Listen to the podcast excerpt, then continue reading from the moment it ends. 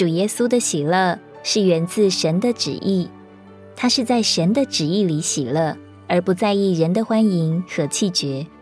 而我们的喜乐，因为常基于做工的果效，受人或环境影响，每一件事情都使我们有反应。稍微风吹草动，我们就七上八下，转来转去。这也是我们喜乐少、忧愁多的原因。或许有的人会说，落到像我这样的遭遇里，如何能喜乐起来呢？难处还没有过去，哪有喜乐可言？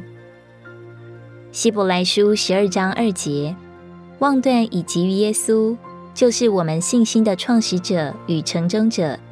他为那摆在前面的喜乐，就轻看羞辱，忍受了十字架，便坐在神宝座的右边。哀怨和不平并不能改变什么。从自己的情绪里出来，竭力转向主，才是唯一的拯救。无论何时何地，赞美就会超越艰难困扰，在主里喜乐，就有真正的力量。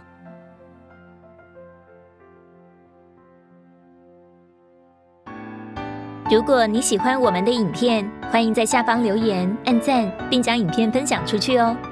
天天取用活水库，让你生活不虚度。我们下次见。